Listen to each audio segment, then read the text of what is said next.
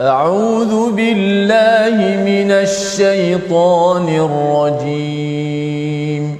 بسم الله الرحمن الرحيم. الحمد لله رب العالمين. الرحمن الرحيم. مالك يوم الدين. إياك نعبد وإياك نستعين. اهدنا الصراط المستقيم. صراط الذين أنعمت عليهم غير المغضوب عليهم ولا الضالين.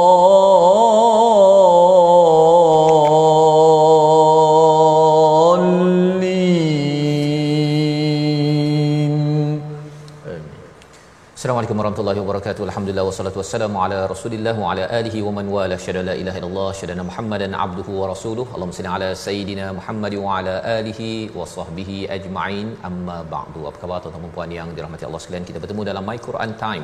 Baca faham amal pada hari ini, pada hari Ahad untuk sama-sama kita melihat surah seterusnya selepas kita melihat kepada surah Al-Qari'ah, surah tentang gegaran hari kiamat. Allah membawakan kepada realiti hidup di dunia bagaimana mereka yang ringan timbalan ataupun timbangan amalnya dan bagaimana kita boleh memastikan bahawa segala apa yang diberikan Allah selama hari ini akan memberatkan timbangan amal kita di akhirat nanti. Kita melihat pada surah At-Takatsur bersama Al-Fadil Ustaz Tirmizi Ali. Apa khabar Ustaz? Baik, Alhamdulillah. Ustaz faham khabar? Alhamdulillah Ustaz ya. Takatsur, Hari- eh? Takatsur ya. Dia jangan ter, terkeliru pula dengan su- surah Al-Kautsar Ustaz ya. Ha, dia Hampir-hampir. hampir-hampir. Kautsar pun banyak juga, Takatsur banyak tapi apa bezanya itu nanti kita akan lihat Ustaz Oh. ya pada hari ini. Mari sama-sama tuan-tuan yang berada di uh, Facebook ataupun di rumah di mana sahaja untuk berkongsi dengan rakan-rakan yang ada share. Dan sama-sama kita baca doa awal kita. Subhanakala ilmalana illa ma 'allamtana innaka antal alimul hakim. Rabbi zidni ilma. Sama-sama kita saksikan apakah ringkasan sinopsis bagi surah yang ke-102 pada hari ini pada ayat yang pertama hingga ayat yang kedua Allah menemplak ya mengingatkan tentang akibat berbangga-bangga di dunia ini ya yang menyebabkan manusia lupa kepada hari akhirat. Seterusnya pada ayat 3 hingga 8 hingga ke hujung surah ini ancaman dengan melihat neraka jahim dan pertanyaan tentang segala nikmat yang Allah kurniakan kepada kita. Sebagai satu peringatan apabila kita membaca menghafal surah ini ataupun mendengar imam di hadapan membaca surah ini ia sebagai satu tazkirah agar kita muhasabah apa yang kita peroleh selama hari ini.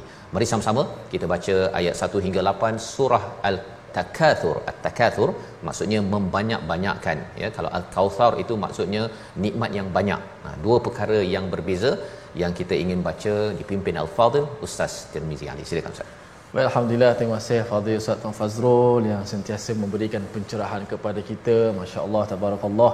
Dan sedar tak sedar berada di hujung dah muka surat 600. Eh, beberapa helaian sahaja lagi. Dan hari ini kita masuk surah At-Takathur. Terima kasih kepada semua penonton-penonton, pecinta-pecinta Al-Quran. Mudah-mudahan kita semua eh, adalah Ahlul Quran insya-Allah. Terima kasih semua kerana terus setia Eh, mudah-mudahan di penghujung kita terus bersemangat untuk melihat kembali uh, al-Quran yang telah kita baca yang telah kita tadabbur uh, mudah-mudahan diberi kekuatan kepada kita untuk beramal kita baca surah Takatsur cuma kali uh, surah ini tidaklah dia baca separuh ya Ya. satu surah lah Satu surah Ah, terus. kalau surah ni separuh muka surah ah, takkan nak baca separuh juga Ah, nak ulang pun insya-Allah kita baca surah At-Takatsur sudah pasti kita nak mengetahui uh, apakah isi kandungan surah yang kita dah hafal yang kita dah tahu tapi kita nak dapat lebih lagi bukan sekadar kita dapat baca terjemahan tapi kita nak sedap lihat di sebalik ayat itu apakah mesej-mesej yang tersurat dan juga yang tersirat insya-Allah jom kita baca surah At-Takatsur dengan taranum nahawun أعوذ بالله من الشيطان الرجيم بسم الله الرحمن الرحيم ألهاكم التكاثر حتى زرتم المقابر كلا سوف تعلمون ثم كلا سوف تعلمون كلا لو تعلمون علم اليقين كلا لو تعلمون علم اليقين لترون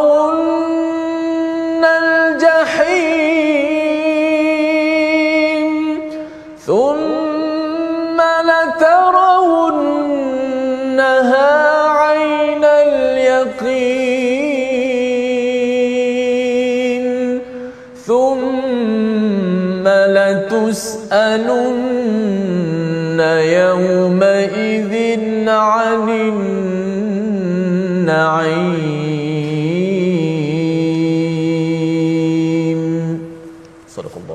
Surah Allah itulah bacaan daripada surah At-Takathur. Membanyak-banyakkan yang membawa kepada kemegahan ayat 1 hingga 8 daripada surah yang ke-102 surah Makkiyah. Apabila kita belajar ilmu-ilmu Al-Quran ulumul Quran surah Makkiyah ini adalah surah-surah yang diturunkan sebelum Nabi berhijrah ke ke Madinah untuk memberi motivasi iman memberi motivasi akhlak kepada kepada nabi kepada para sahabat kepada mereka yang musyrik ya kepada mereka yang tidak beriman kepada Allah Subhanahu taala agar mereka memberi perhatian kepada mesej yang disampaikan. Sebagaimana kita lihat semalam uh, dalam surah Al-Qari'ah Allah menyatakan tentang satu kumpulan manusia ya manusia yang thaqulat mawazinuh iaitu amalannya itu berat berat. Kerana apa? Kerana mereka sentiasa membanyakkan amal dan yang keduanya amalnya itu berkualiti dari segi niat uh, dari segi niat ikhlas kepada Allah Subhanahu Wa taala. Ya ada yang banyak ustaz ya. Banyak amal tetapi tidak ikhlas maka ia jadi ringan. Ya dan ini yang kita lihat dalam surah al al-qari'ah. Dan di dalam surah at-takatsur ya surah at-takatsur ini Allah menjelaskan siapa mereka yang ringan amalannya ini iaitu bila Allah menyatakan alhaakumut takatsur ya jadi apakah maksudnya? Bermegah-megahan ataupun membanyak-banyak untuk megah ini telah melalaikan kamu. Kita melihat kepada istilah alhaakumu ini ustaz ya. Daripada perkataan lahwun lahwun ini maksudnya yang menghiburkan ataupun meletakkan sesuatu yang tidak mengikut keutamaan ya. Lahwun jadi bila orang berhibur terlampau banyak ustaz ya hmm. sebenarnya dia tidak menyusun sesuatu mengikut keutamaan anak-anak kalau contohnya main game dia nak berhibur itu lahwun dia main game mungkin tak boleh main game ustaz ya? Ataupun bermain bola ke apa bercakap tentang Manchester United oh. ke JDT tak apa tak ada masalah. Tetapi kalau asyik nak pukul 3 pagi itu disusun untuk untuk tengok bola saja tapi bab tahajudnya tidak diberi perhatian ataupun subuhnya entah ke mana maka itu dinamakan sebagai lahwun sebagai satu hiburan yang merosakkan keutamaan dalam dalam kehidupan. Maka Allah menyatakan dalam ayat yang pertama ini alhaakumu ini alhaakum ini sebagai satu satu tempelak bahawa kamu ni berhibur banyak sangat. Kamu ni tersilap keutamaan apabila at-takatsur apa maksud takatsur daripada perkataan kathara iaitu membanyakkan ustaz ya. Takatsur ni sentiasa nak membanyak-banyakkan. Allah tidak beritahu sesiapa. Maksudnya ini boleh berlaku kepada seluruh manusia. Dan apakah yang dibanyakkan? Banyakkan harta. Ada banyakkan anak ya. Banyakkan uh, follower ya di Facebook. Banyakkan komen. Banyakkan banyakkan banyakkan uh, agenda objektif banyakkan um, uh, KPI di dalam sesuatu syarikat. Bila dah untung nak untung lagi. Maka Allah menyatakan bahawa perkara ini boleh melalaikan boleh menyebabkan kita tersilap ke keutamaan di dalam di dalam kehidupan dan perbincangan tentang takatsur ini bila bercakap tentang membanyakkan harta satu perkara tetapi membanyakkan anak ya um, orang cakap banyakkan anak ni adakah banyak anak jadi daripada 5 jadi 10 10 jadi 15 bukan sekadar itu ustaz ya. Sebenarnya membanyakkan anak itu ialah bagi anak itu dia walaupun ada anak seorang ataupun dua orang tapi kalau boleh dia nak bagi sebanyak mungkin harta dia keselesaan kepada anaknya berbanding dengan anak-anak orang lain itu maksudnya membanyak-banyakkan anak. Maksudnya dia kalau boleh anaknya nak dapat satu dunia ni milik untuk si si anak. Maka dalam ayat ini ayat yang pertama ni Allah menyatakan hatta zurtumul maqabir.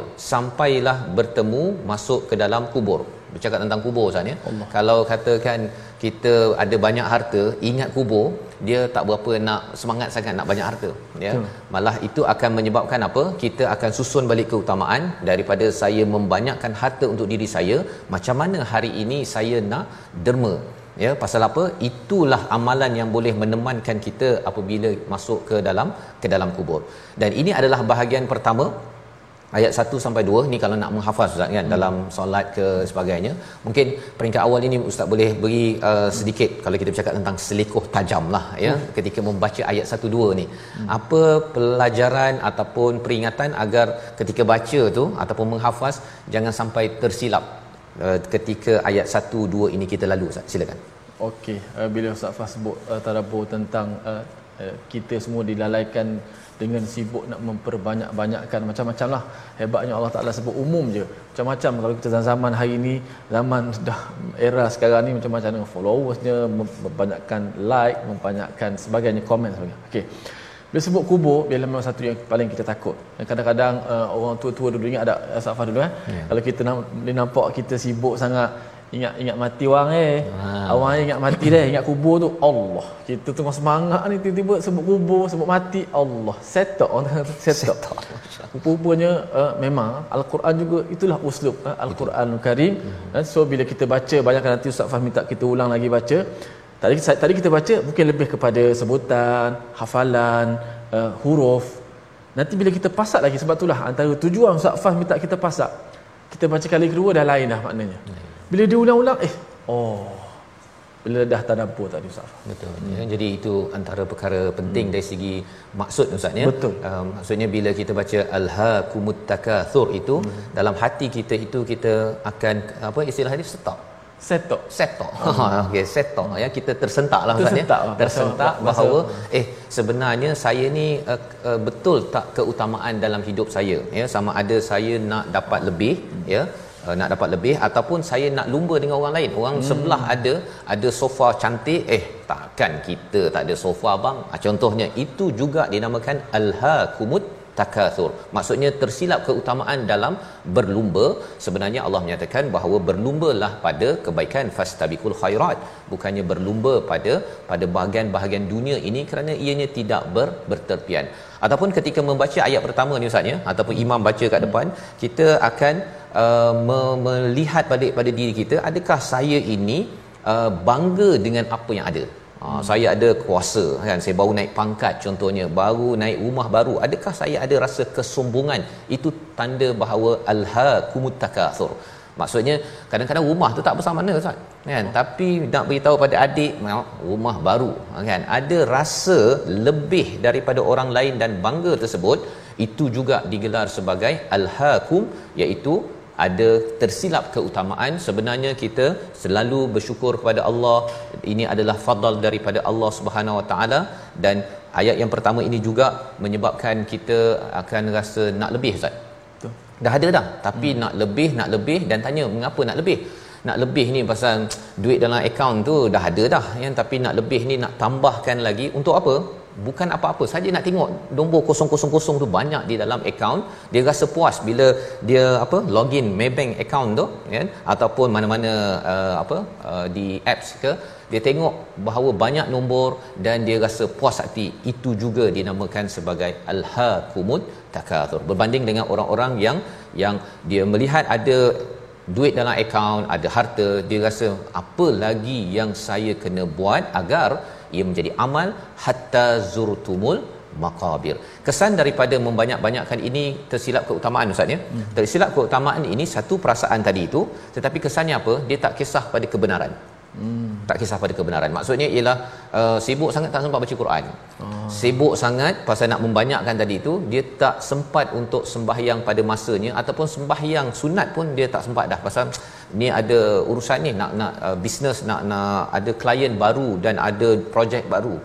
Semua itu adalah alhaakumut takatsur hatta zurtumul maqabir yang menyentakkan kita yang Allah beritahu dalam ayat kedua ini adalah bila kita masuk kubur. Bila masuk kubur Ustaz? Allah. Bila-bila masa. kan? Bila-bila masa sahaja kita boleh di sejemput dan pada waktu itu barulah kita sedar dan rupanya semua yang dibanyak-banyakkan itu akan ditinggalkan. Tak ada apa Ustaz. Dia kalau ada kawan-kawan kita yang dia banyak follower Ustaz ya, bila dia sudah meninggal tu habislah. Orang pun tak ada pergi melawat ke page dia, orang nak apa sebagainya, nak puji apa sebagainya, semuanya hilang dan itu adalah hakikat maksudnya apa adakah kita kena buang dunia bukan begitu tapi ini yang kita nak lihat pada ayat seterusnya. Kita baca sekali lagi surah takatsur untuk kita sama-sama kali ini bacaan dengan sama-sama kita hadirkan ustaz ya. Hmm. uh, rasa sentak di dalam ayat 1 2 dan kita teruskan sehingga hujung ayat ke-8 silakan ustaz. Alhamdulillah masyaallah Bismillahirrahmanirrahim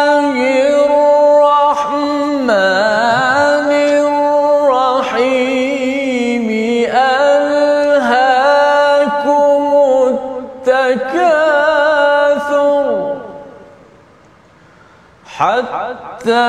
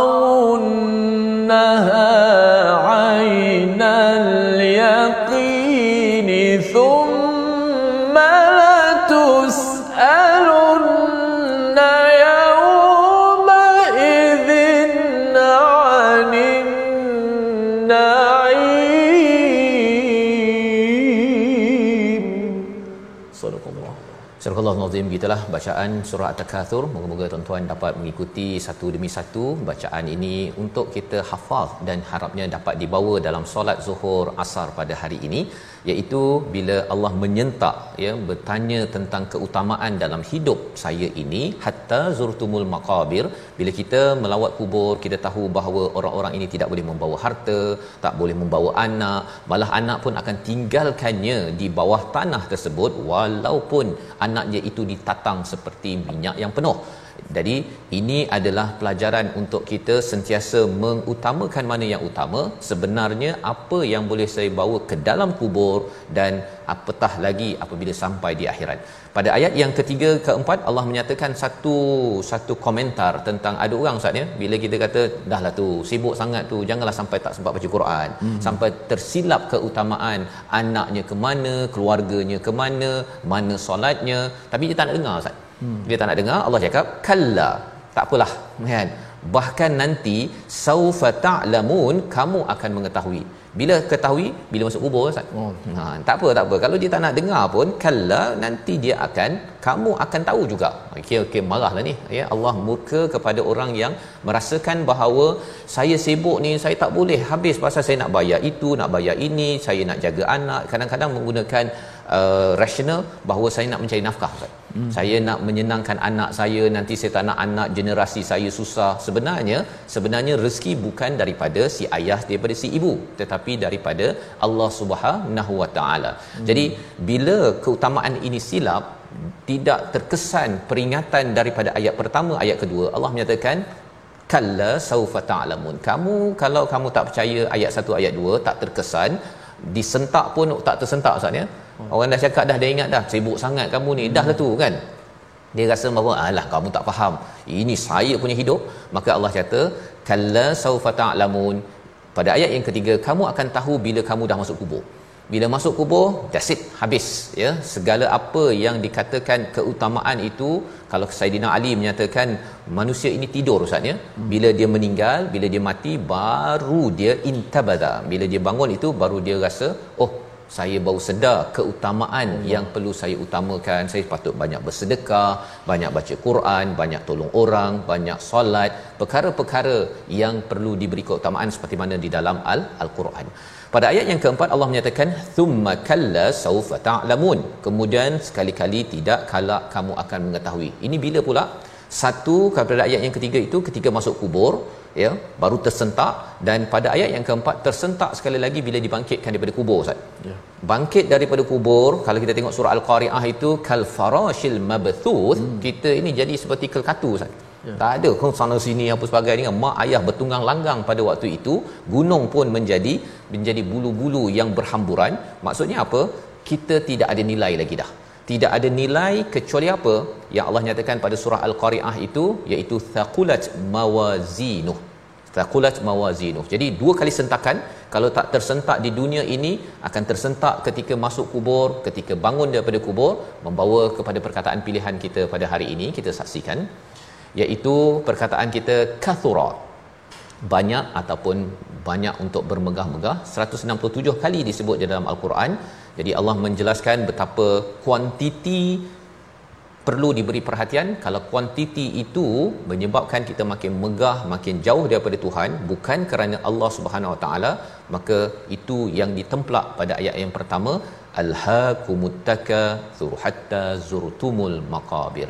Kita doakan pada Allah Subhanahu Wa Taala ustaz ya hmm. agar kita kalau uh, membaca ayat ini kita sentak tu kena sentak daripada awal lah hmm. kan jangan sampai surah ni kan mudah baca hmm. kan mudah orang hmm. hafal tapi jangan sampai dia sekadar baca di sini dia kena rasa sentak itu berkali-kali agar jangan sampai kita tersentak di kubur ataupun ketika bangkit daripada kubur waktu itu sudah ter terlewat. Jadi kita berehat sebentar. Selepas ini kita akan melihat macam mana kita nak pastikan kita ini mempunyai daya sentakan. Ha Zan ya. Istilahnya sentiasa kita uh, muhasabah diri kita keutamaan susun hidup kita dengan baik.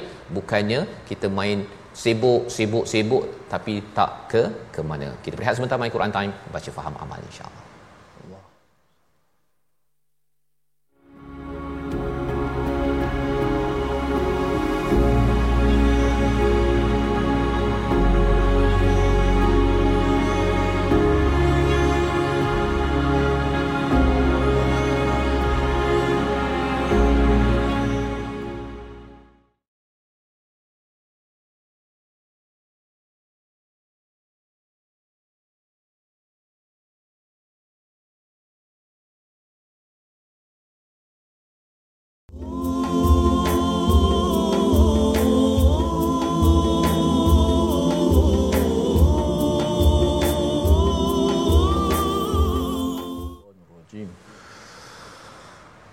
بسم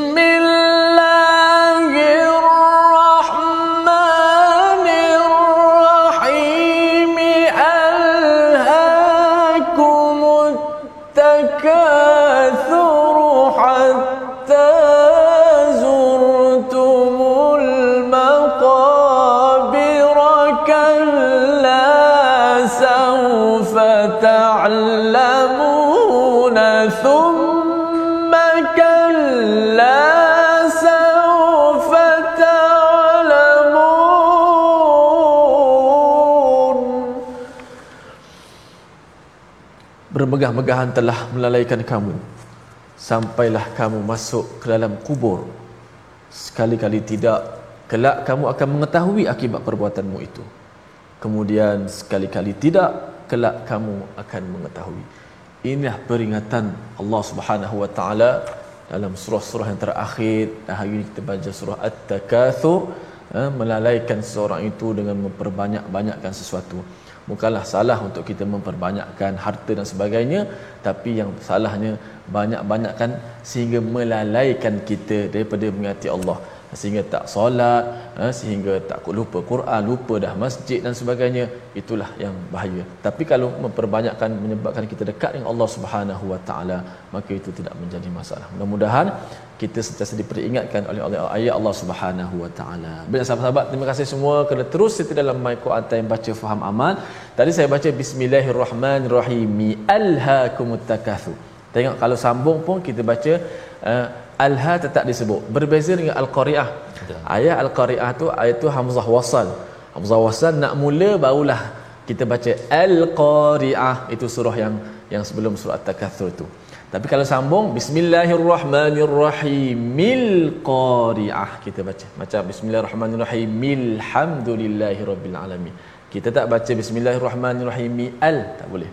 Tapi di sini jangan tertukar. Ha? Pada surah At-Takathur Hamzah tu bukan Hamzah wasal Itu adalah Hamzah qata' Diletakkan jelas Ada baris pula atas tu. Mulakan kat dia pun Al-Ha Sambung sebelum pun Tetap dibaca dengan A Tadi saya sambung Bismillahirrahmanirrahim. Alhaakum dibaca juga. Tu adalah hamzah qata di situ. Mungkin dia suruh tadabbur insya-Allah akan kita ulang pada safas eh. Ya. Baik kita ambil tajwid. Ah baru masuk tajwid itu sedikit tadi bila masa baca tu oh teringat nak kena uh, terangkan sedikit tadi. Banyak benda yang tertinggal kan kadang-kadang tu. Lah. Baik kita tengok tajwid sikit slide uh, kita Alhaakumut takatsur sempurnakan bacaan hukum ra uh, tafkhim dan tebal uh, tafkhim itu tebal dan tarqiq nipis dalam ayat ini. Alhaakumut takatsur hatta zurtumul maqabir. Ada berapa ra dekat ayat 1 dan 2 ayat 1 ada satu di hujung. Ayat 2 ada dua ra hatta zurtum zurtum. Kemudian maqabir. Maka ra pada ayat pertama di hujung tu bila mati kita kena baca dalam keadaan tebal. Alhaakumut takatsur tebal baca. Jangan baca alhaakumut takatsur bukan sur tapi at-takatsur at-takatsur tebal. Jangan baca at-takatsur ha, dibaca dengan tebal hukumnya. Ra yang kedua hatta zur. Ha, itu pun tebal juga. Ra mati sebelum dia berbaris di hadapan sentiasa tebal sokmo eh. Hatta zur tumu. Hatta zur tumu dibaca tebal. Dan hamzah ketiga yang terakhir pada ayat kedua, ra itu berbaris di atas. Kalau ikut asalnya tebalah bira maqabira. Tapi kadang kita nak wakaf ra tu dimatikan dan sebelumnya berbaris di bawah. Maka dibaca dengan nipis. Hatta zurtumul maqabir. Al maqabir. Nipis. Al maqabir ra tu dimati dalam keadaan nipis. Jangan baca al maqabir ah, ramai yang baca macam tu. Al maqabir ah, itu tebal. Yang nipis macam mana? Al maqabir al maqabir maka ada dua ra yang ditebalkan. Alhaakumut takatsur hatta zurtumu tebal. Dan wakafnya al maqabir itu nipis. Jom sama-sama. Alhaakumut takathur ra tu ditebalkan ha? bermegah-megahan telah melalaikan kamu. Sibuk nak memperbanyak-banyakkan. Ayat kedua hatta zurtumul maqabir. Ra tu dinipiskan di hujung. Hatta zurtumul maqabir. Apabila kamu sehinggalah kamu sibuk ataupun sehinggalah kamu masuk ke dalam lubang kubur ha? mudah-mudahan kita mengambil pengajaran daripada dua ayat sebelum. Sebab fas akan sambung. Terus nafas Baik, terima kasih ucapkan pada Al-Fadhil Ustaz Tirmizi untuk menjelaskan bagaimana kita membaca dengan uh, tarqiq tadi Ustaz ya. Mm-hmm. Tarqiq dengan mm-hmm. taf tafkhim ya, nipis dan juga tebal dan ini penting uh, satu perkara yang penting tadi bila nak memulakan uh, al-haakumut takatsur tadi Ustaz ya. Berbanding dengan al-qari'ah tadi kalau sambung dengan bismillah kadang-kadang ada imam kan. Mm-hmm. Dia baca uh, al-qari'ah tu dah betul lah mil qari'ah tetapi al-haakumut takatsur ini Uh, perlu dibunyikan alif itu Ustaz hmm. sebentar tadi ya. ya. Jadi itu suatu uh, peringatan ya kepada kita yang sedang menghafal dan juga akan jadi imam nanti dan juga bagi kita yang duduk di belakang imam pun uh, kita akan belajar bersama ya mentadabbur menghayati isi kandungan seperti mana yang dinyatakan tadi ayat ini adalah satu peringatan sentakan daripada Allah Subhanahu Wa Taala dan kita akan melihat kepada apakah ya apakah cara untuk mengubat diri kita agar jangan tersilap keutamaan dalam dalam hidup ini kita baca surah at-takatsur sekali lagi untuk sama-sama tuan-tuan yang berada di rumah Okay Ustaz uh, Tirmizi boleh tadi dah uh, ada beberapa peringatan kan uh, hmm. dia bila cakap tentang selekoh tajam ni satu dua lagi hmm. perkara yang biasalah orang tersilap bunyi ke tersilap baca ke hmm. agar bila nak menghafaz selepas ini taklah kita tersilap bila dan bawa terus sampai ke hujung usia ya. kita silakan Ustaz ya. Baik, uh, baca sekali sah. Ha, kita nak baca sekali lagi tapi satu dua selekoh tajam untuk okay. diberi peringatan. Baik, uh, So pastilah bila Ustaz sebut tentang hafalan tadi antara uh, teknik hafalan yang sangat berkesan uh, apabila kita hafal dalam keadaan kita faham makna. Hmm. Kan? Uh, kalau masa di mak tahfiz dulu ada juga yang sempat kita buat tapi kebanyakan tak sempat nak hafal makna. Tapi bila ayat-ayat yang payah sangat nak masuk nak masuk dalam kepala, memang tak hafal tak ingat lupa. Yeah. Kita baca terjemahan dulu, cuba faham makna. Oh lepas tu jadi mudah nak menghafal Safah. Hmm. hmm. Jadi mudah nak menghafal. Jadi jom eh, kita baca ayat pertama hingga ayat ke-8. Eh, mudah-mudahan uh, selekoh tajam yang Ustaz sebut tadi uh, dapat sama-sama kita uh, uh, ambil peringatan bersama kerana ayat ini begitu besar. Uh, setiap ayat uh, begitu begitu uh, pedih eh, kalau kita kena-kena saya ingat uh, kata apa ahli ilmu kata bacalah al-Quran seperti mana al-Quran diturunkan kepada kamu. Maka kita baca hari ini seolah-olah al-Quran tuju kepada kita dan teknik tadabbur itu mudah-mudahan membekaskan dekat hati-hati kita semua. Auzubillahi minasyaitanir Bismillahirrahmanirrahim. Alhaakumut takatsur hatta zurtumul maqabir. Kalla سوف تعلمون ثم كلا سوف تعلمون كلا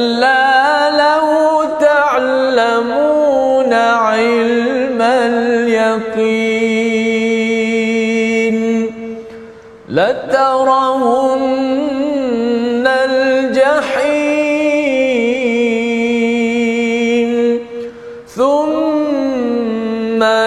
لترونها عين اليقين ثم لتسألن يومئذ عن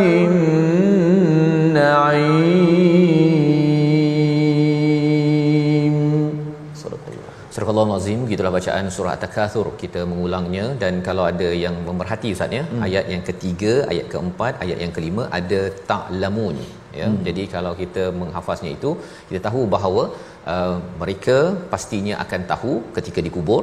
Kemudian thumma kalla saufa ta'lamun kalau mereka sudah dibangkitkan dari kubur tahu juga. Kalla law ta'lamun law ta'lamuna ilmal yaqin. Dan ini kembali balik ke dunia ustaz kembali balik ke dunia iaitu uh, apabila Allah me- mengingatkan jangan sampai kita tunggu masuk kubur ataupun kembali ataupun dibangkitkan di akhirat nanti baru nak tahu. Kalau boleh kalla law ta'lamuna ilmal yaqin iaitu kamu akan mengetahui dengan ilmu yang yakin itu yang perlu kita usahakan daripada dunia ini. Ya kalau saufa ayat yang ketiga tu jauh kemudian saufa ta'lamun itu jauh lagi. Tapi yang perlu kita usahakan sekarang ustaz adalah ta'lamun dengan ilmu al-yaqin. Okey apa maksud uh, ilmu ilmal yaqin di dalam keyakinan kita ustaz ya dia orang tersilap keutamaan ini pasal dia tak yakin. Tak yakin ya. Tak yakin ini dia boleh dalam bentuk ilmu yaqin dalam bentuk ainul yaqin dalam bentuk hakul yaqin. Ilmu yaqin yakin dengan ilmu. Ha, kita kata nampak asap. Ha, ini mesti ada api ni. Ha, itu ah. namanya ainul yakin. Ainul yakin. Yakin. Kalau kita bercakap tentang uh, ainul yakin kita memang nampak api.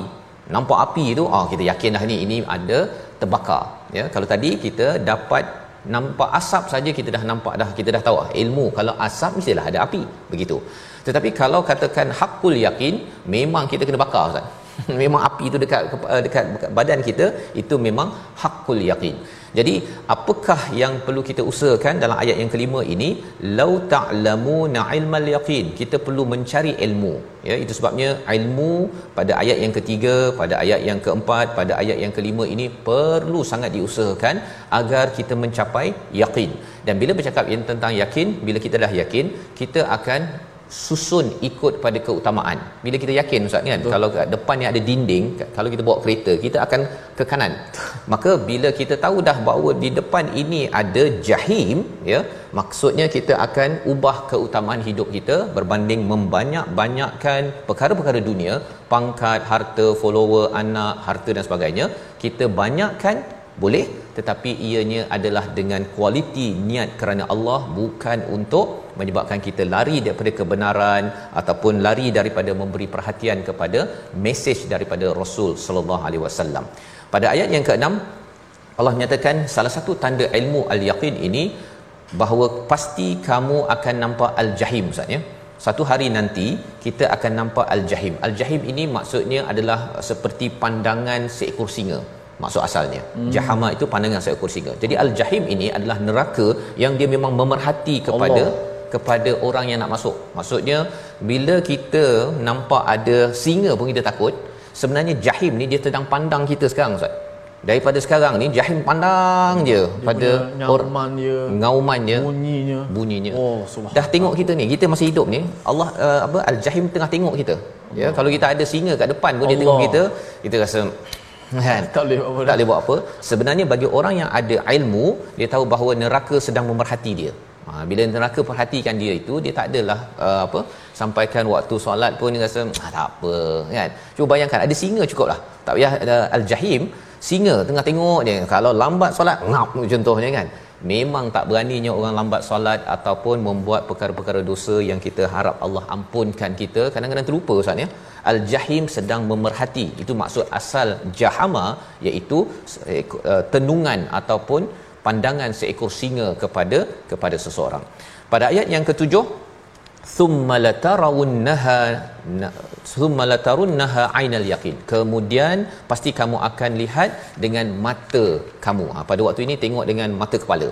Macam tadilah asap kita tahu bahawa ada api. Sekali ini kita tengok memang ada api kita tidak akan duduk diam. Kita tak akan duduk diam.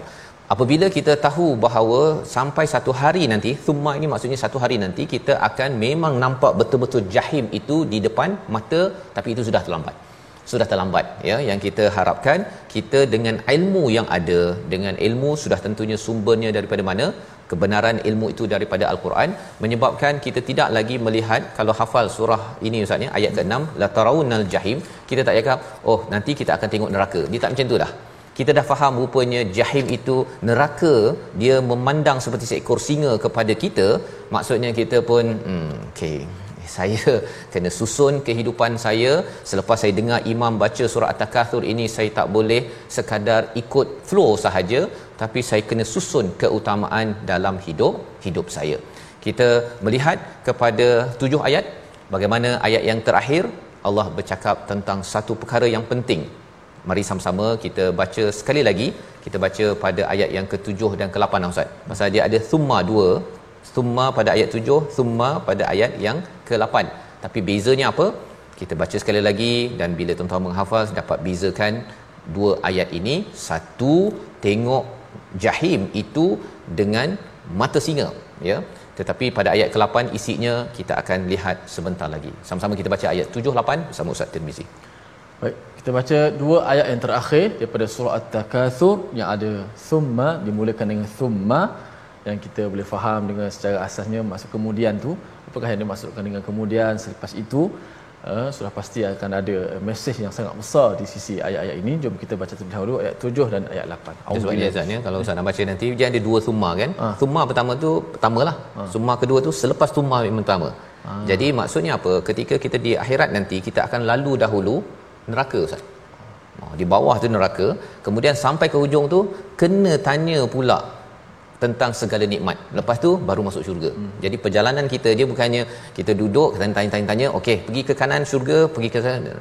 Dia sebenarnya kita akan lalu dulu. Hmm. Ada orang belum kena tanya lagi dah pum terjatuh. Hmm. Pasal memang ada orang yang memang akan disambar oleh api neraka sebelum ditanya apa nikmat yang telah diberikan Allah SWT. Jadi thumma pertama memang langkah pertama Thumma kedua, langkah yang kedua yang harapnya kita dapat bezakan ketika membaca dan menghafaz surah ini. Silakan. Baik, masya-Allah. Inilah ha, preview preview awal yang Allah beritahu kepada kita supaya kita dapat gambaran terus. Kita dah boleh bayang macam mana kita bahang api neraka berada di bawah, kita nak lalu macam mana, kita dah boleh bayangkan bagaimana dahsyat dan ketakutan ketika itu sehingga membawa kepada keyakinan kepada kita insya-Allah. Ayat 7 dan 8. Auzubillahi minasyaitanir ثم لترون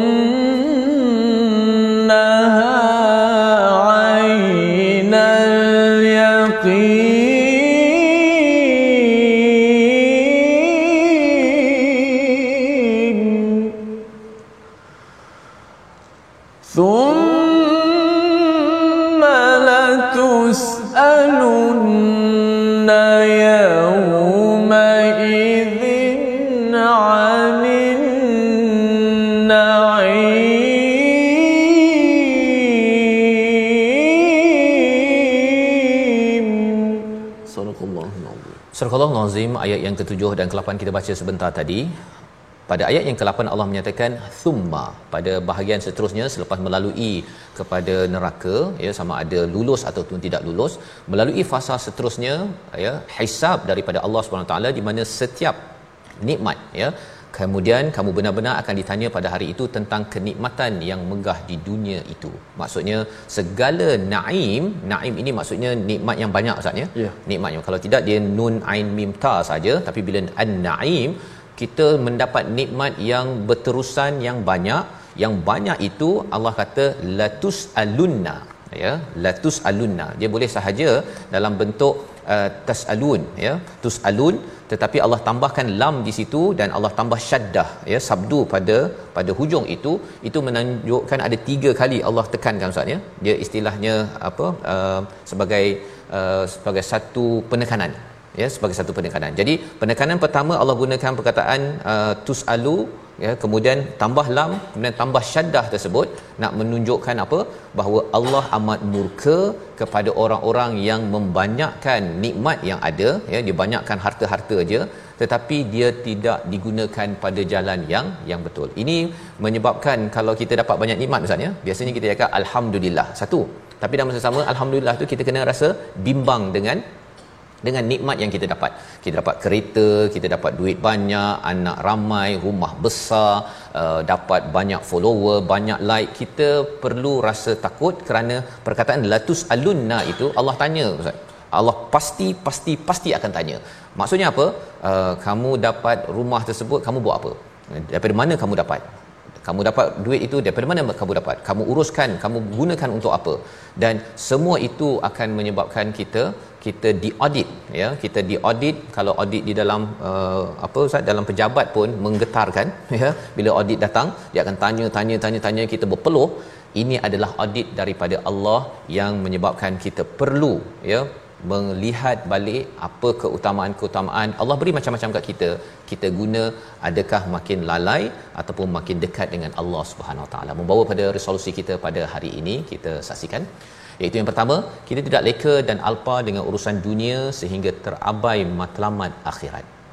Yang kedua jangan berbangga-bangga dengan kelebihan kekuatan dan nikmat yang dikurniakan Allah Subhanahu Wa Taala dan seterusnya bertanggungjawab atas segala kenikmatan dan perbuatan semasa di dunia kerana ia akan ditanya dan itu akan menyebabkan kita untung ataupun rugi di sisi Allah Subhanahu Wa Taala. Sama-sama kita berdoa. Bismillahirrahmanirrahim. Alhamdulillah wassalatu wassalamu ala Rasulillah wa ala alihi wa sahbihi ajma'in. Allahumma la tada' lana fi maqamina hadha dhanban illa ghafartah illa farajtah wa la daynan illa qadaitah wa la maridan illa syafaitah. Ya Allah Tuhan kami janganlah kau biarkan kami dalam keadaan dipenuhi dengan dosa melainkan keampunkan kami ya Allah. Ya Allah ya Tuhan kami janganlah kau biarkan kami dalam keadaan kesepitan ya Allah melainkan kau lapangkanlah kami ya Allah. Ya Allah ya Tuhan kami jangan kau biarkan kami dalam keadaan lalai sibuk dengan dunia memperbanyak-banyakkan urusan dunia sehingga melalaikan ya Allah melainkan kau berikan kepada kami keyakinan ya Allah. Ya Allah Tuhan kami janganlah kau biarkan kami dalam keadaan kami sakit ya Allah. Melainkan kau sembuhkan kami ya Allah. Ya Allah jangan kau biarkan kami dalam keadaan aib ya Allah. Kecuali kau tutuplah aib kami ya Allah. Ya Allah permudahkanlah segala hisab kami ya Allah. Ya Allah permudahkanlah segala soalan-soalan di hari akhirat nanti ya Allah. Permudahkanlah segala-galanya untuk kami ya Allah. Dengan keberkatan Al-Quran yang kami baca yang kami cuba fahami dan hayati dan berilah kekuatan kepada kami ya Allah untuk kami dapat mengamalkan isi kandungan Al-Quran ya Allah. Muliakanlah kami dengan Al-Quran ya Allah. Ya Allah muliakanlah kami dengan Al-Quran ya Allah. Cahayakanlah kami dengan cahaya daripada Al-Quran Karim ya Allah. Ampunkanlah dosa dan salah silap kami ya Allah.